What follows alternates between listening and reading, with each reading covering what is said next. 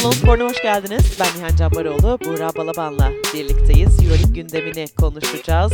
Bugün Shane Larkin'in Batman'e ne açılardan benzediğini konuştuk. Fenerbahçe Beko için taraftarın öneminden bahsettik. Ve Žalgiris Kızıl Yıldız maçında Kızıl Yıldız oyuncularının savaşı durdurun pankartını tutmaması üzerinden siyasetin spora ne şekilde dahil olduğunu konuştuk.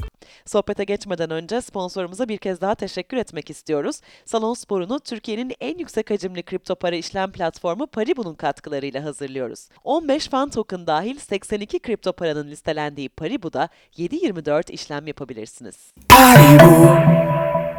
Merhaba Buğra. Selam Nihan. Fenerbahçe Bayern Münih maçıyla konuşmaya başlayalım. Erteleme maçı oynadı Fenerbahçe ve Bayern Münih'i yenmeyi başardı. Tabii iddiasız çıktığı bir maçtı Fenerbahçe Beko'nun aslında. Tabii takımın bütünlüğünü göstermek, biraz moral bulmak, Fenerbahçe kültürünü yaşatmak adına da bir yandan önemli bir maçtı. Oyuncuların motivasyonu nasıl olacak diye düşünüyorduk bu maçtan önce ama sen ne düşünüyorsun? Yani belli noktalarda yine tabii düşmeler oldu doğal olarak. Hani bir hedef maç gibi oynamadı. Tabii. Fenerbahçe bu maçı doğal e, haliyle, doğal akışıyla. Rakip için de enteresan bir durum vardı bu arada. Çünkü Bayern de bu hafta üç tane EuroLeague maçı oynayacak. Sonra dönüp lig maçı oynayacak. O yüzden hani onlar da belki rotasyonu daha çok öyle oyuncuların üzerine yüklenmeden geçirmeye çalıştılar açıkçası. Bir yandan hedef maç belirlemek de zor. Evet, onlar playoff'u garantiledi belki ama sıralama için bir iki basamak üste çıkmak, hani sekizde kalmamak en azından önemli. Çünkü Barcelona diğer üç takımdan net bir şekilde ayrışıyor şu anda. Tabii ki. Rakip olarak istemezsiniz. Olympiakos, Real ya da Milano'yu tercih edebilirsiniz. Ama bir yandan da dediğim gibi üç tane maç hepsine böyle yüzde yüz oynayamayacak bir Bayern var. Bu tuhaf bir durumdu yani. Başta Henry biraz o iştahı ortaya koydu. Açıkçası ilk çeyrekte çok hırslı başladı. Evet. İstekli başladı. Üçüncü çeyrekte tamamen bir Bayern Münih rüzgarı ki otuz bire dokuz yanılmıyorsam çeyrek skoru. Orada fazla top kaybı Fenerbahçe Beko'da, savunmada dikkat eksikliği ve bir anda Bayern Münih ipleri eline alıyor gibiydi. Sonrasında ama biraz taraftarın da etkisi ki biraz onu da konuşmak istiyorum ben. Tribünün etkisi ve takımın da hani o tepkiye, o etkiye daha doğrusu verdiği tepkiyle beraber kazanmayı başardı Fenerbahçe Beko. Dediğim gibi hedef maç değil, bir playoff umudu yeşermeyecek bu maçtan sonra ama yine de kendi evinde yani böyle bir kulüp, böyle bir camia, böyle bir alışkanlık elbette sürmeli yani. Evinizde hiçbir maçı kolayca kaybetmemelisiniz. Tabii. Ki son beş altı maçını kaybetti Fenerbahçe Beko buraya gelene kadar. Yani sezonun en önemli bölümlerinde sürekli kaybederek geçmişken e, en azından bir nefes aldığı maç oldu. Tribünün etkisini nasıl görürsün? Yani tabii ki sezon içinde çok daha ateşli atmosferler gördük Ataşehir'de. Maçın başında biraz daha belki yani takımın yanında olmak için, izlemek için gelmiş gibiydi ama ikinci yarıda gerçekten bir hedef maçmış gibi bir taraftar gördüm ben. Beni de etkiledi açıkçası. Hoşuma gitti. Bilmiyorum ne dersin? Evet yani tabii ki salon full değildi ama Hı-hı. yine de olan seyircinin maça olan etkisi ortadaydı gerçekten. O biraz işte seyirci takım bir bütün ve o seyirci bazen hatırlatmak durumunda kalıyor oyunculara kendi kulüplerinin ne anlam ifade ettiğini Hı-hı. ve tabii ki oyunculara ilham veriyor taraftarlar. O yüzden olmaları her zaman çok önemli. Burada da Fenerbahçe seyircisini tebrik etmek lazım gerçekten. Ta- salona gidip iddia olmayan bir maçta böyle destekleyip hani takıma bu kadar yardımcı oldukları için. Fenerbahçe basketbol kültürünün de bu noktalara gelmesi gerçekten çok sevindirici. Playoff olmasa bile önümüzdeki sene için umut vermesi vesaire çok çok önemli. Evet yani sonuçta lig tarafı bir yandan devam ediyor. Evet uzunca bir sürenin ardından playoff'lu olmayacak EuroLeague'de Fenerbahçe. Bu bir hayal kırıklığı ama ben hani bunun üzerinden acaba hani biraz tepki de görür müyüz diye bekliyordum. Maçtan önce de seninle konuştuk hı hı. tribünde ama e, onun yerine hakikaten kulübün takımın yanında olan ve kritik anda da desteğini veren bir taraftar kitlesi gördük. Hakikaten herkesin eline ağzına sağlık oraya giden. Maçı evet. Yerinde takip eden taraftar. Bir de tabii ki Vesely'yi çok özlememiş miyiz? Yani Fenerbahçe'ye getirdiği o enerji ve M V P unvanına sahip bir oyuncu. Hakikaten Fenerbahçe'yi bir yerden alıp başka bir yere taşıyor Yan Vesely. Evet öyle.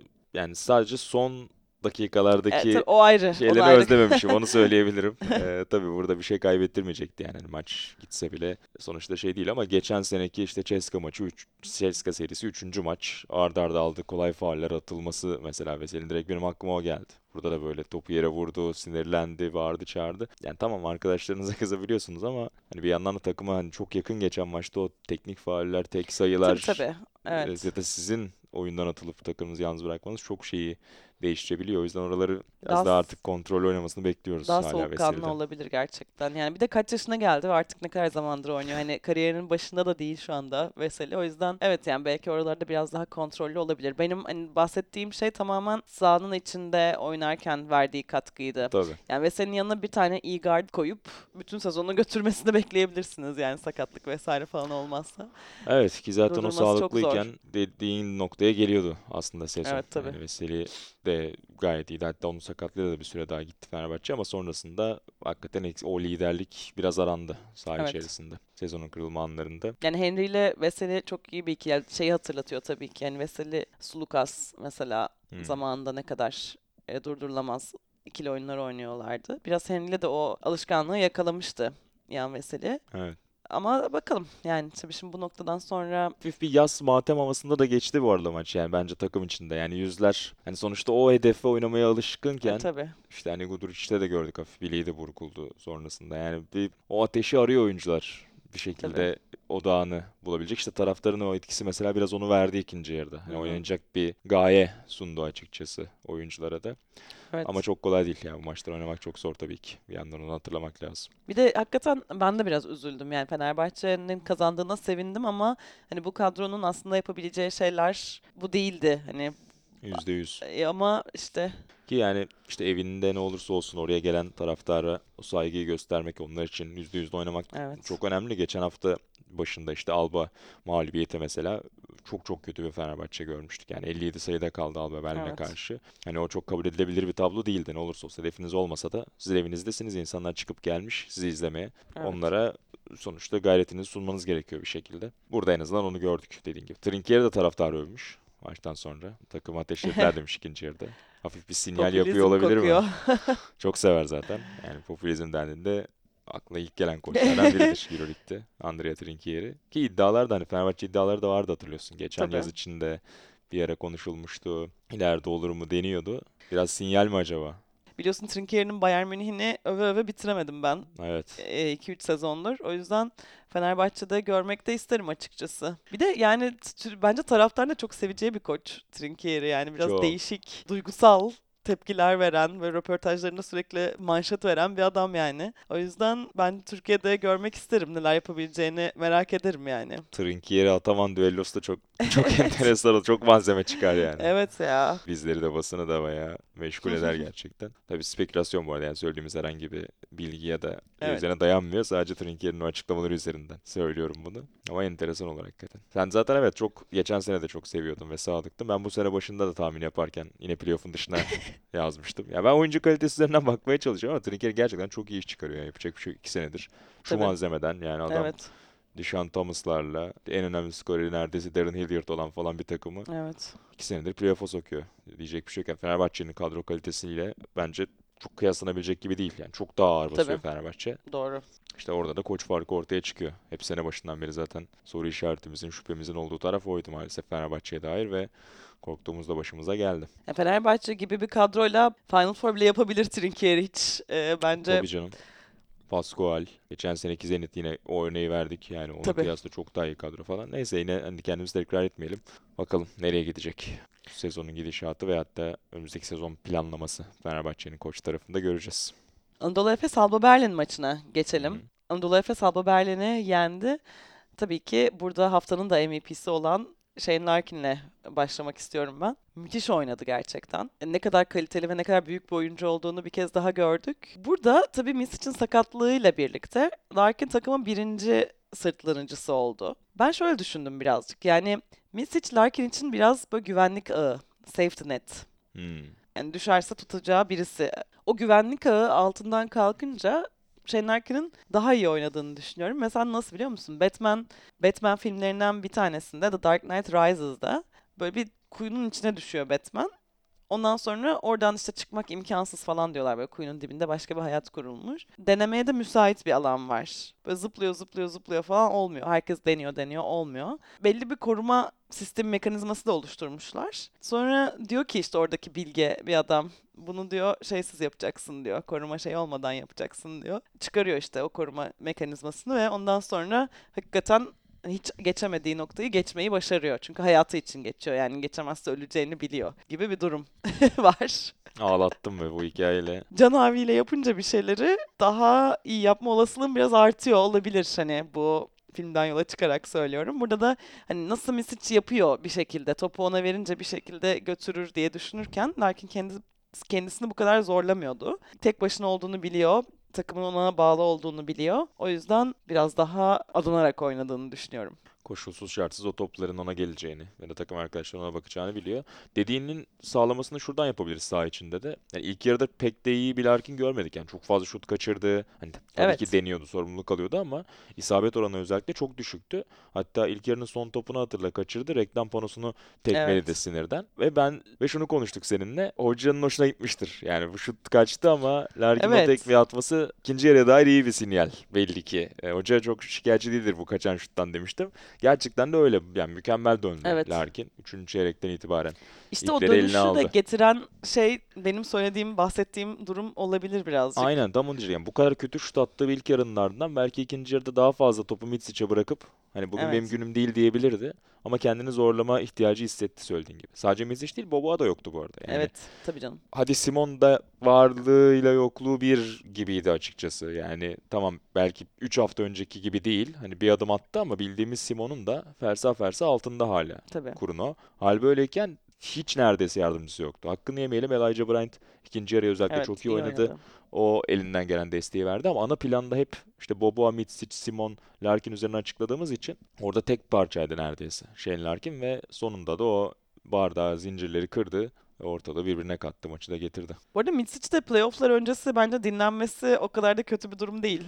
Ya tabii hani sakatlık ne kadar ciddi ya da ne kadar tabii. hazır olacak o bir problem. Bunun dışında göreceğiz. Yani Larkin'in de mesela şimdi Bayern Münih maçı var. Çarşamba akşamı içeride yine Anadolu Efes'in. E, çift maç haftası bir yandan. Sonrasında Kızılyıldız deplasmanına gidecek. Acaba hani biraz dinlendirir mi Larkin'i diye de düşünüyorum ben. Yani ben sonuçta playoff'a garantilediniz. Bir yandan eşleşme seçme ihtimalleri de çok zorlu şu anda. Çünkü çok fazla ihtimal var hala. Evet. Hatta maçlar bitecek normal sezon. Önümüzdeki hafta çarşamba Fenerbahçe Maccabi var. Ertelenme maçı. Ki Maccabi de yarışın içinde olduğu için hala o beş, yedi, sekiz evet. sıralamaları değişebiliyor. O yüzden böyle çok tuhaf.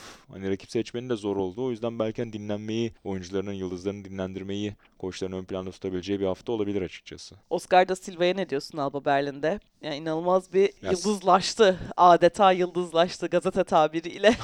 Ajans metni olarak. Ya sene başından beri zaten sezonun en büyük çıkış yapan oyuncularından bir tanesi. Oscar da Silva. yirmi üç yaşında. Zaten çok geç böyle sezon başlarken tam imza atmışlar. Çok geç katılmıştı kadroya. Ama gerçekten çok özel bir sezon geçirdi. Ya ben Efes'e çok yakıştırdım açıkçası. Yani tam Ergin Hoca'nın bence bayılacağı bir dört numara oyuncusu. Yani burada Moerman ya da Singleton ayrılırsa eğer. Bilmiyorum ne diyorsun? Düşünülebilir tabii ki ama ayrılırsa yani şu anda zaten iki iyi oyuncu var dört numara rotasyonunda. Yani olan kadroyla devam etmeyi tercih edebilir Ergin Ataman ama ne göreceğiz tabii. Şimdi sezon sonunda ne olacak? Efes'in bütçesi nasıl olacak? Basket News'un verisine göre söylüyorum. Oscar da Silva'nın aylık maaşının on altı bin euro olduğunu yazıyor. Yani hmm. yıllık yüz elli bin hadi iki yüz bine oynayan bir oyuncudan bahsediyoruz. Tabii ki çok iyi oynadı ve sıçrayacaktır ama evet. hani böyle bir milyon falan alacak bir oyuncu gibi de değil baktığında. O yüzden hani evet. bütçe doğrultusunda da bence akıllıca bir ekleme olabilir.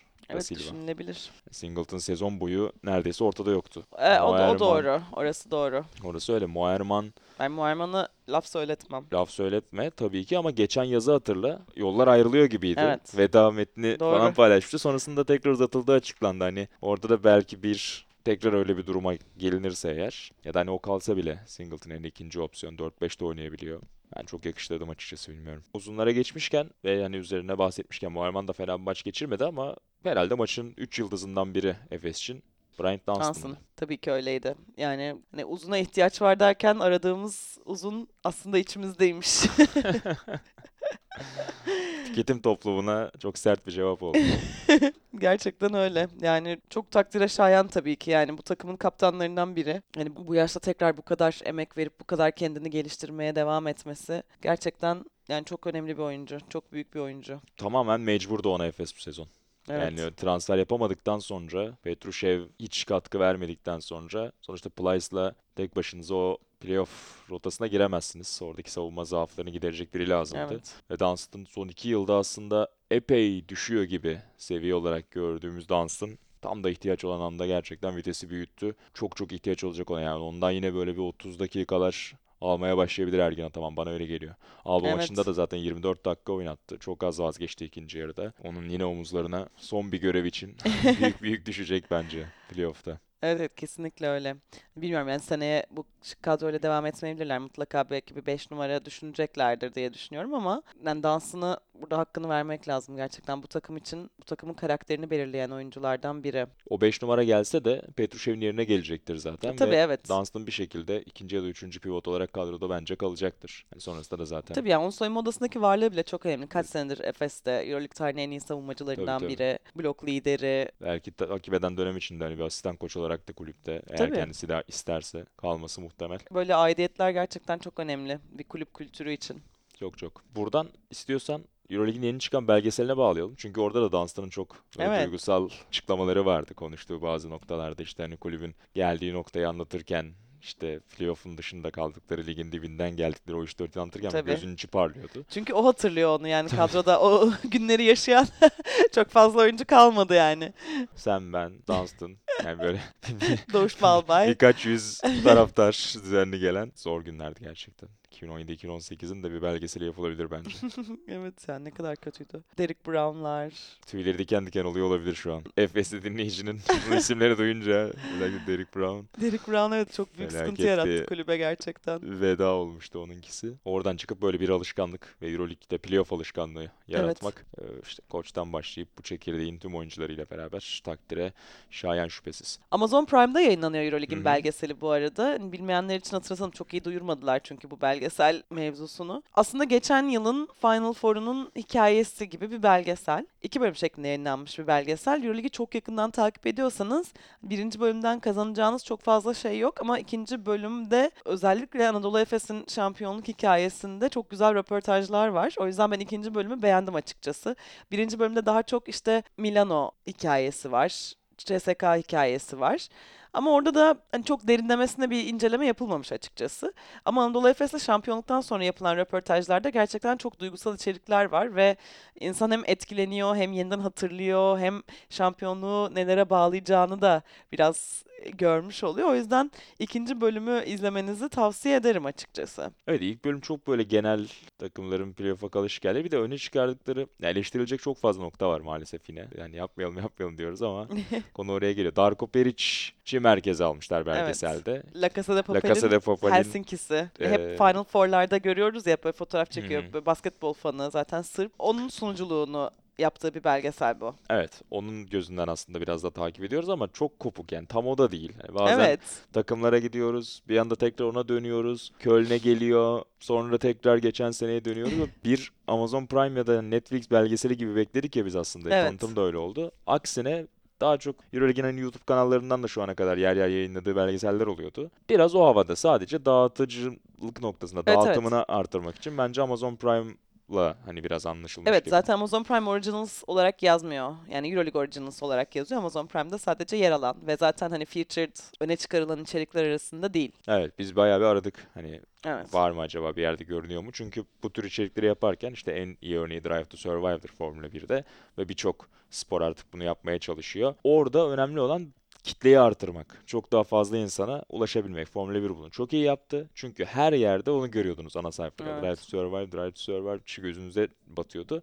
Burada Back to Basketball belgeselinin adı. Ya onu yazmanız lazım arama kutucuğuna ya EuroLeague yazmanız lazım. Hani epey bir uğraşmanız lazım bulmak için. Evet. O bir negatif tabii ki. Evet kesinlikle öyle. Zaten yani artık sosyal medya çağında platformlar bize ne önümüze koyuyorsa onu izliyoruz veya Kim, dinliyoruz. Yani böyle bir durum var maalesef. Kimse o kadar derin araştırıp onu bulup izlemez. Hani EuroLeague fanı tabii. değilse. E zaten EuroLeague fanıysa yeni izleyiciye ulaşmıyorsunuz gibi gibi bir kısır döngüye varıyor iş. İlk bölümle alakalı eleştirilerimden bir diğeri de bilmeyen insan için bu platform platformlara koyuyorsanız dediğim gibi ana stratejiniz farklı kitlelere ulaşmak olmalı. Ama ilk bölümde özellikle yani bilmiyorsanız ligi anlamanız çok zor. Yani evet. EuroLeague'e hakim olmayan birinin anlaması çok zor. Yani bir anda üçüncü maça geçiyoruz, beşinci maça geliyoruz. Kimse bilmek zorunda değil playoff serilerinin beş maçta bittiğini. Yani gibi gibi ya da öne çıkan oyuncular mesela Lundberg'le konuşulmuş. Hani geçen senenin Final Four'una ait bir hikaye olduğu için bu. Lig çok fazla değişiyor. Yani Lundberg şu an N B A'de mesela. Konuşulan bazı oyuncular yine ligde değil. Panther'la konuşuluyor.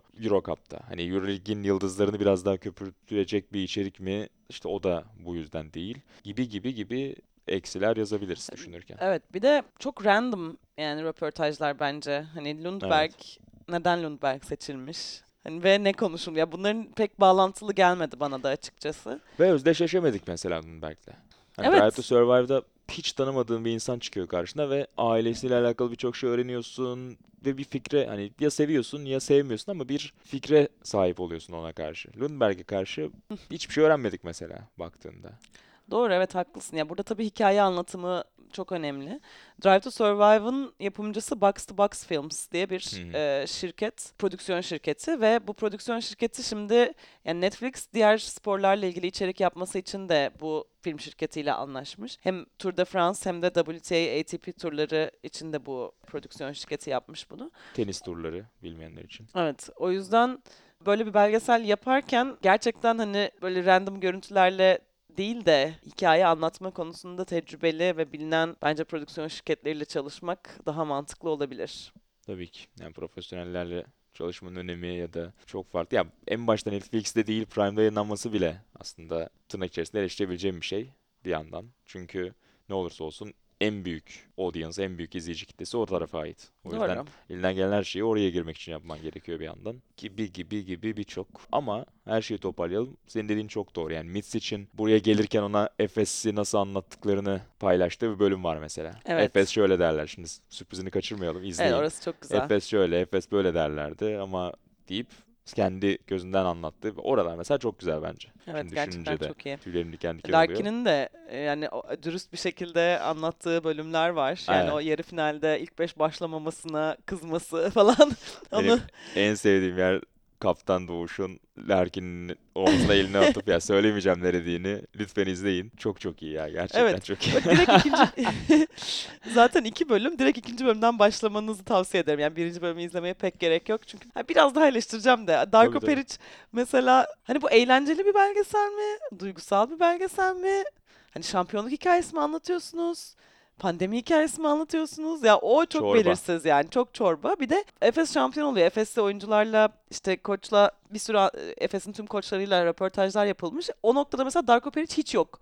Darko Perić gidip Ergen Ataman'ın elini bile sıkmıyor yani belgeselin içerisinde. O da bir çok büyük bir kopukluk. Şey güzel dediğim gibi röportaj kısımları çok güzel. Sadece oradan şampiyonluk hikayesi gibi bu şekilde bir belgesel yapsalarmış bence daha güzel olurmuş bu arada. Evet, onlar da yani karar verememiş gibi bir yandan nereye gideceklerine. Neyse bayağı bir konuştuk bu belgeseli de. İkinci bölümünü izlemenizi tavsiye ediyorum. Evet, özellikle Efes taraftarı hani evet. Orada birçok insanı dinleme imkanına sahip olacak. Kulübün kendi yayınladığı belgesel de vardı bu arada. Bence mesela ikinci bölüm biraz onu andırıyor. Evet. Hani Efes'in şampiyonluk belgeselinden çok bir farkı yok. Evet. Ama evet yani yine de güzel satırlar, güzel diyaloglar var. Oraları dinleyebilirsiniz. EuroLeague'de bu haftanın bir başka gündemi vardı bu ara. Žalgiris Kızıl Yıldız maçında evet. Hala bu maçla ilgili açıklamalar yayınlanıyor, fikirler beyan ediliyor. Ne olduğunu şöyle kısaca bir özetler misin? Tabii ki.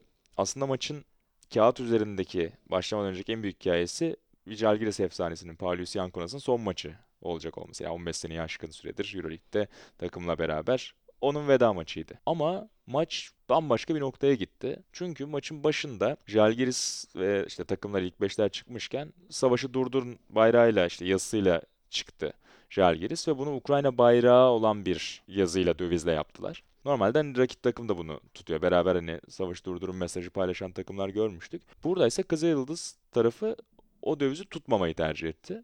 Bu yüzden de Litvanyalı taraftarlardan çok büyük bir tepki geldi. Sonrasında bunun hani oradaki oyuncuların kararı değil, kulübün yani Kızılyıldız'ın kulüp kararı olduğu, takım evet. kararı olarak oyunculara söylendiği ifade edildi ve sonrasında da maç boyu epey yüksek tansiyonla geçen bir mücadele gördük. Hatta oraya gelen Sırp taraftarlara tepkiler, atışmalar oldu tribünde. Maçın bir noktasında Litvanya polisi Sırp taraftarları çıkardı. Ee, onları salondan hani olay büyümesin diye gibi gibi ve sonrasında da hem sosyal medyada hem kulüplerin resmi platformlarında açıklamalar yayınlanmaya devam etti bu olayla alakalı. Evet.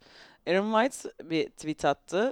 Bize ya aslında kulüp kararı olduğunu belirten tweet'i Aaron White attı. Doğru. Ben dedi kişisel olarak hani her türlü savaşa karşıyım ama kulüpten böyle bir talimat geldi. Bu yüzden e, tutmadık gibi bir tweet attı. Ve ona da bayağı yüklenmişler Twitter'da gördüğüm kadarıyla. Ya bazıları alkışlıyor, Sırplar alkışlıyor, Litvanyalılar işte linç ediyor falan gibi bir durum var. Aaron White'ın özel durumu eski bir Žalgiris'te olması. O evet. yüzden Žalgiris taraftarları arasında da çok fazla takipçisi var. O yüzden muhtemelen çok fazla tepki gördü Aaron White sosyal medya üzerinden. Bir yandan Žalgiris Arena'da işte NATO bayrağı da gördük. İşte bunun bizim için hani çok fazla bir şey belki ifade etmiyor olabilir ama Kızılyıldız için ve Sırplar için ayrı anlamları var. Zira işte doksanların sonundaki o Yugoslavya'ya yapılan evet. NATO'nun bombalamaları Sırplar için çok büyük bir travma, çok büyük bir tepki kaynağı. Artı işte iki bin sekizde sonrasında tekrar bağımsızlığı ilan eden Kosova'yı NATO ciddi bir şekilde destekliyor. Ama Sırplar hani kendi topraklarından bir ayrışma çabası olarak görüyor onu ve bu yüzden bağımsız bir devlet olarak tanımıyor Kosova'yı. Gibi gibi birçok konu var yani tanınmadığı o denklemde onlara yanında olan ülkelerden bir tanesi Rusya'ydı o dönemden bu yana. Şimdi o yüzden burada da Rusya-Ukrayna mevzusu varken Sırplar belki de tam olarak devlet kararı olarak destek vermek istemiyor olabilirler gibi evet, çok, çok fazla karışık durum var. Sen ne tarafından bakıyorsun? Çok fazla çünkü bakış açısı var bu konuya. Evet ya ben ilk maç ilk oynandığında şunu düşünmüştüm açıkçası. Savaşı durdurun yazan bir pankart aslında şunu bence temsil etmeli. Yani her türlü savaşı, her türlü sivillerin, masumların ölmesini durdurun demek. Şimdi bunun hani herhangi bir milliyeti, cinsiyeti, tarafı falan yok aslında. Sadece bu ifadenin, savaşı durdurun ifadesinin. O yüzden hani ama siz de yapmamıştınız bizim zamanımızda kimse savaşı durdurun dememişti, işte yok şu olmuştu, bu olmuştu falan diye düşünerek hani benim savaşım, senin savaşın, başkasının savaşı diye hani savaşı ayırt etmenin ben gereksiz olduğunu düşünüyorum. Ve bir işe yaramayacağını düşünüyorum yani. Çünkü hani tamam o savaş devam etsin de benim savaşım dursun demenin hiçbir mantığı yok. O zaman savaş durmaz yani. Savaşı tek bir gerçeklik olarak değerlendirip bunu durdurmak bence asıl buradaki çare olmalı. Tam olarak böyle mi? Şu an o kadar çok açıklama yapılıyor, o kadar çok karıştı ki çok emin olamamaya başladım açıkçası. Çünkü hani birincisi EuroLeague Stop War yazarken siyah bir zemin üzerine beyaz hani savaşı durdurun yazıyor. Ama buradaki pankartta Ukrayna bayrağı vardı. Zaten Litvanyalılar Ukrayna bayrağı formaları giyip sahaya çıktı. Çok Şimdi daha burada... hassaslar coğrafi sebeplerle. Hı. Evet olabilir. Olabilir. Onlara yani neden böyle yaptılar diyecek bir durumum yok tabii ki yani. Ama bayrak ve renk işin içine girdiği zaman işte o zaman birazcık benim savaşım senin savaşın durumuna giriyor olabilir. Onu da bir değerlendirmek lazım. Evet, yani çok fazla. Burada hani bir taraf suçlu, var. bir taraf suçsuz, ay bir taraf savaş durumunda, öbür taraf savaş istiyor gibi bir durum yok yani. Burada bambaşka bir dinamikler var. Bir de Kızılyıldız'ın şöyle bir açıklaması var daha sonrasında. İşte biz basketbol sahasına siyaset karıştırmak istemiyoruz falan gibi. Herkes kendi siyasi görüşünü söylese ne olacak falan gibi bir açıklamaları ha. var. Yani çok uzun bir açıklama. Hepsini şu an burada anlatamıyorum ama açıp bakabilirsiniz. Bu da çok doğru bir bakış açısı değil yani. Zaten insanın toplu halde bulunduğu her yer, spor sahası, diyorum sokak olur, mahalle olur. Yani neresi olursa olsun orası bir oranın siyasetten, politikadan etkilenmemesi bence gerçekçi değil. Etkilenecektir. Yani futbol sahası da böyle, basketbol sahası da böyle bir şekilde işin içine giriyor siyaset. Hani o yüzden uzak tutun, aman girmesin demek de biraz gerçekçi kalmıyor. Evet mutlaka zaten tezahüratlarda, şurada burada çeşitli ülkeler, çeşitli ülkelere konuk olduğunda göndermeler yapıldığını görüyoruz. Evet. Ama ne olursa olsun EuroLeague buna çok fazla izin vermiyor. Yani bunu çok en azından aleni yapılmasına izin vermek istemiyor bir yandan. Tüzüklerinde de bu var. Ve ev sahibi takımda uyarılıyor hani bu pankartlar ya da bu tezahüratların durdurulması yönünde bir harekette bulunmadıklarında kulüpler uyarılıyor. Bir noktada ceza alabiliyor. Burada da işte özellikle NATO bayrağının bir provokasyon olduğunu söylüyor Sırplar ve bu yüzden de Žalgiris kulübüne bir yaptırım uygulanmasını istiyorlar. Açıklamanın hedef noktalarından bir tanesi bu. Benim altını çizeceğim iki alıntı var. O açıklamadan, Kızılyıldız'ın resmi açıklamasından bir tanesi Stop War yani savaşı durdurun sloganı. Hani dünyanın en insani ve en küresel sloganlarından biri olan savaşı durdurun metninin politize edilmesi ve manipülasyonuna katılmak istememek olarak açıklıyorlar. Orayı tutmamın. Bir NATO sloganına dönüştüğünü düşünüyor Sırplar. Bunu bu arada ilk defa duymuyoruz. Bir diğer altını çizeceğim konu da işte az önce söylediğim şuydu. Neden hani doksan dokuzda Žalgiris şampiyonluğa gitti EuroLeague'de? Orada şampiyonluğa oynarken Žalgiris oyuncuları neden işte Yugoslavya'ya olan saldırıyı durdurun şeyi açmadılar diyor. Ama burada senin dediğine geliyoruz. Yani düne takılı kalırsak dün çok fazla şey yapılmadı dünya siyasetinde. Çok fazla yanlış yapıldı ve o zaman sonsuza kadar bu yanlışlar devam mı etmeli konusuna geliyoruz bir yandan. E o zaman işte o o çatışmalar çözülmüyor o zaman. Hani çünkü dediğim gibi yani burada savaşı tek bir gerçeklik olarak algılamak önemli. İşte aman bize demedin, ben de sana demeyeyim falan. Ya şimdi doksan dokuzda biz pankart açmadık diye çıkıp özür mü dilesin yani birileri? Hani çok saçma, anladın mı? Böyle bir şey gerçekçi değil yani. Bu sadece insanın içinde birikmiş olan hani öfkeyle alakalı bir şey. Hani bu geçmişten gelen bu öfkeler hani aşılmadığı sürece de hani onu yenebilmek gerçekten çok zor. Ama yani bu sadece Sırbistan, işte Litvanya özelinde bir şey değil yani. Küresel bu çok problem. Küresel bir problem gerçekten. Kesinlikle öyle. Kızılyıldız taraftarları da ya da Sırplar da sosyal medyada biraz savunurken tavırlarını şeyi gösteriyorlar. Kızılyıldız'ın bir tane meşhur koreografisi varmış. İşte bütün yazıyor işte iki bin üç Irak, bilmem ne Yemen, yani bütün Hı-hı. böyle savaşı çağrıştıran şeylerin hepsini hani yazıp protesto ettikleri bir şey. Onu ortaya koyar falan. Tamam, çok güzel. Zaten hani öyle olmalı. Ya da şu anda sadece Ukrayna'da yok maalesef savaş. Doğru bir bakış açısı. Hani Yemen'de yıllardır olanlar, evet. Irak'ta dibimizde olanlar. Birçok ülke, birçok coğrafya sayabiliriz. Bunlar gerçek. Ama bir yandan da senin savaşın, benim savaşım konusuna geldiğimizde ki bu Sırbistan'da bir ülke tavrına dönüşmüş durumda. Çünkü ilk bir olay başladığında hatırla Željko Obradovic'in bu partizan maçı çıkışındaki açıklaması da böyleydi. Ben şeyi hatırlayacak kadar uzun süredir yaşıyorum dedi. Ya zamanında evet, kimse bize şunu yapmadı diyor. Tamam da hani sen sonu bana yapmadın yok. yirmi sene önce. O yüzden ben de şimdi senin savaşına karışmıyorum. Yani evet. Bu şekilde de... Maalesef zaten dünya politikası böyle ilerliyor. Evet, maalesef. Maalesef hiçbir zaman reset atılmıyor. Hiçbir zaman sıfırdan bir şey başlanmayacağı için geçmişin mirası bugüne de olumsuz etkiliyor. Çok seviyoruz seninle Ezeli. Onun Mayrik adlı şarkısında geçen şeyi hatırlatıyor bana bu mevzu. Evet. Yani kesiyor birisini geçmişin hayaletiyle diyor ya. Yani evet. Herkes geçmişin hayaletiyle, geçmişte olan şeylerle birbirine saldırmaya, birbirinin canını yakmaya, birbirini üzmeye devam ediyor aslında. Beraber yaşanamayacak ya da paylaşılamayacak hiçbir şey yokken böyle şeyler geçmişten bugüne sirayet etmeye devam ediyor. Evet. Ama çok da yani çözülebilecek bir konu gibi de gelmiyor bana ve ben hani açık açıklamayı okurken Sırbistan'ın, sen Kızılyıldız'ını düzeltiyorum. Sen az önce söyledin. Herkese bir kapı açar. Herkes hani bu yönde bir şeyler yapar o zaman. Kendi siyasi ajandası dahilinde, spor salonlarında diyor.